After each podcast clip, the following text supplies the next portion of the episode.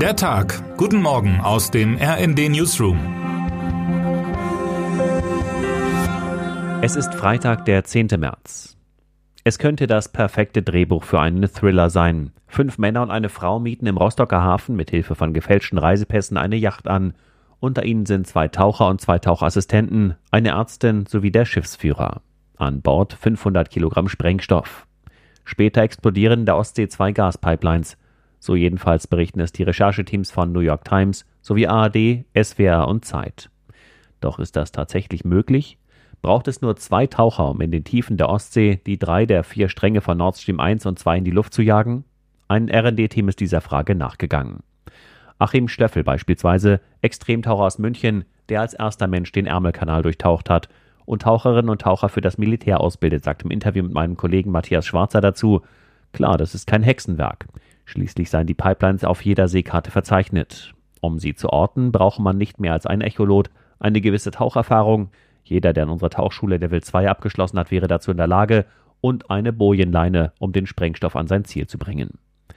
Im Rostocker Hafen Hohe Düne, wo sich Reporter Andreas Meyer von der zum RND gehörenden Ostsee-Zeitung umgehört hat, zeigen sich die Menschen ebenfalls wenig überrascht, dass das Kommando von hier aus aufbrach, um die Pipelines in die Luft zu sprengen. Im Sommer liegen hier die Boote dicht an dicht, optimal, um nicht aufzufallen, schreibt unser Reporter-Team. Aber ist es wirklich plausibel, dass ein Sabotagekommando in diesen beschaulichen Yachthafen 500 Kilogramm Sprengstoff plus Ausrüstung für die Tauchgänge heimlich verladen konnte? Ein Skipper meint ja. Man stelle ja keine Fragen, wenn Menschen Dinge auf ihre Boote bringen. Normales Hafengeschäft eben. Doch es gibt andere Experten, die zweifeln, dass ein Sprengkommando aus nur sechs Personen so leicht zum Ziel kommen konnte. Fregattenkapitän Jöran Swistek, Experte für maritime Sicherheit bei der Stiftung Wissenschaft und Politik, sagte dazu im Tagesspiegel, für einen derartigen Anschlag sei eine Menge Spezialwissen über Tauchen und Sprengstoff erforderlich. Wissen, über das in der Regel nur Leute verfügten, die Sicherheitskräften angehörten. Gab es also Hintermänner? Und war die Rostocker Segelyacht möglicherweise nur ein Hilfsschiff, das unauffällig genug war, Material und Personen ins Operationsgebiet zu bringen? Wenig ist bisher bekannt. Heute wird im Bundestag das Parlamentarische Kontrollgremium für die Nachrichtendienste wie immer geheim tagen. Die Mitglieder wurden offenbar bislang nicht über Erkenntnisse der Bundesanwaltschaft rund um die Yacht informiert. SPD-Gremiumsmitglied Ralf Stegner twittert im Vorfeld bereits über politische Turbulenzen, die sich gewaschen haben dürften. Termine des Tages. Fortsetzung der fünften und letzten Synodalversammlung zur Reform der katholischen Kirche. Die deutschen Katholiken planen weitreichende Reformen in den Bereichen Stellung der Frau, Umgang mit Macht, Sexualmoral und Pflichtzölibat. Der Vatikan hat jedoch in den vergangenen Monaten unmissverständlich deutlich gemacht, dass er eine solche Erneuerung ablehnt.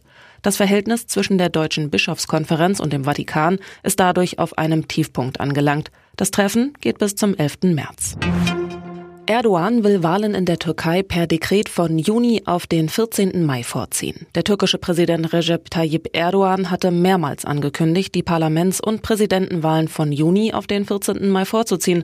Heute will er möglicherweise ein Dekret dazu erlassen, um den Wahltermin offiziell festzulegen. Wer heute wichtig wird.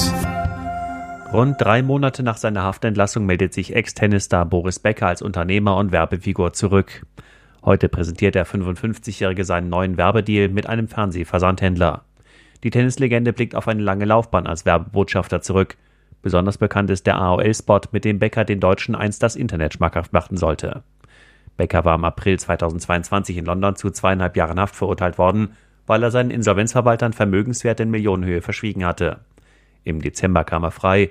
Grund war eine Sonderregelung für ausländische Häftlinge. Und damit wünschen wir Ihnen einen guten Start in den Tag. Text Nora Lüsk, am Mikrofon Anna Löwer und Sönke Röhling. Mit rnd.de, der Webseite des Redaktionsnetzwerks Deutschland, halten wir Sie durchgehend auf dem neuesten Stand.